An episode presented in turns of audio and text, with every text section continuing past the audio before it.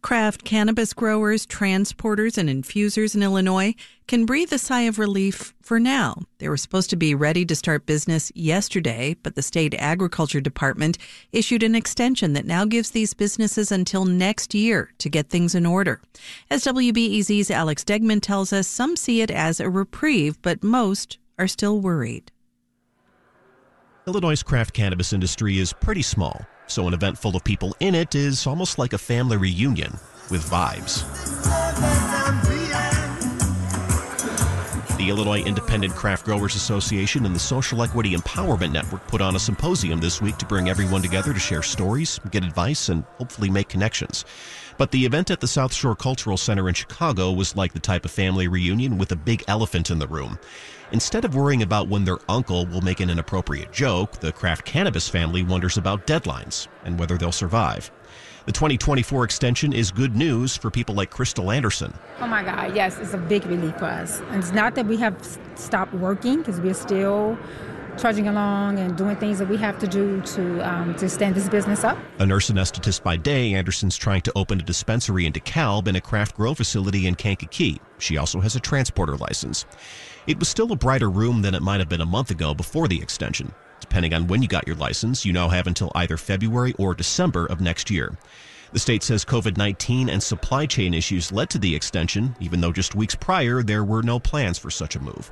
Like many in the social equity cannabis space, Anderson has had problems fundraising, but she says she's close. It's almost like the Illinois market has dried up, you know, when it comes to funding. Um, but you know, we've had some good leads um, my group have, and we're just hoping that you know they follow their you know fall in place and we're able to do it. Illinois created these social equity craft licenses to help people with past marijuana offenses break into the industry on a smaller scale, particularly black and brown folks. But access to capital and money from state loan programs are difficult to get. Alicia Royster co founded the Social Equity Empowerment Network, or SEEN, in Chicago. It tries to address the racial wealth gap by fostering more black owned businesses. Royster appreciates the deadline extension because she's also trying to open a craft grow, but she still needs investors and a location. We're now three years into this struggle, and we have, you know, um, no resources. So we're in a we're in a unique time right now where it's a volatile market. People are not looking at, at cannabis because they're worried about what's going to happen in a recession. It's another sign that in this industry, money rules almost everything. We talked to Reese Xavier about that a few months ago. The CEO and managing partner of HT23 Growers in South Suburban Chicago Heights says he's gotten some attention lately, but he's acting like there is no extension. I'm of the opinion that you can't take your foot off the gas, whether it's an extension or not, because what will happen is if you take your foot off the gas, you stop pressing for those funds, you stop pressing to get all the things that you need in place to become operational.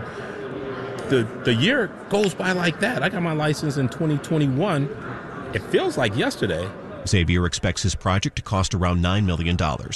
He's trying to convert a vacant strip mall into a complex with a grow facility, a dispensary, a kitchen, and a consumption lounge.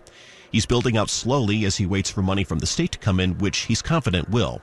In the meantime, he wants to talk to state lawmakers. He doesn't think craft cannabis license holders are involved enough in charting a path forward. I can sit down, I can tell you every hurdle I've been through to date, and I'm confident there'll be a lot more. I can sit down and tell you all the challenges that we receive financially no one has better experience and knowledge about that than the folks who are going through it. Most craft cannabis license holders, including almost everyone at the South Shore Cultural Center, are still going through it, and that will continue for the foreseeable future. There may be a little breathing room now with the deadline extension, but without money and legislative fixes, soon the relief will be short lived. Alex Degman, WBEZ News.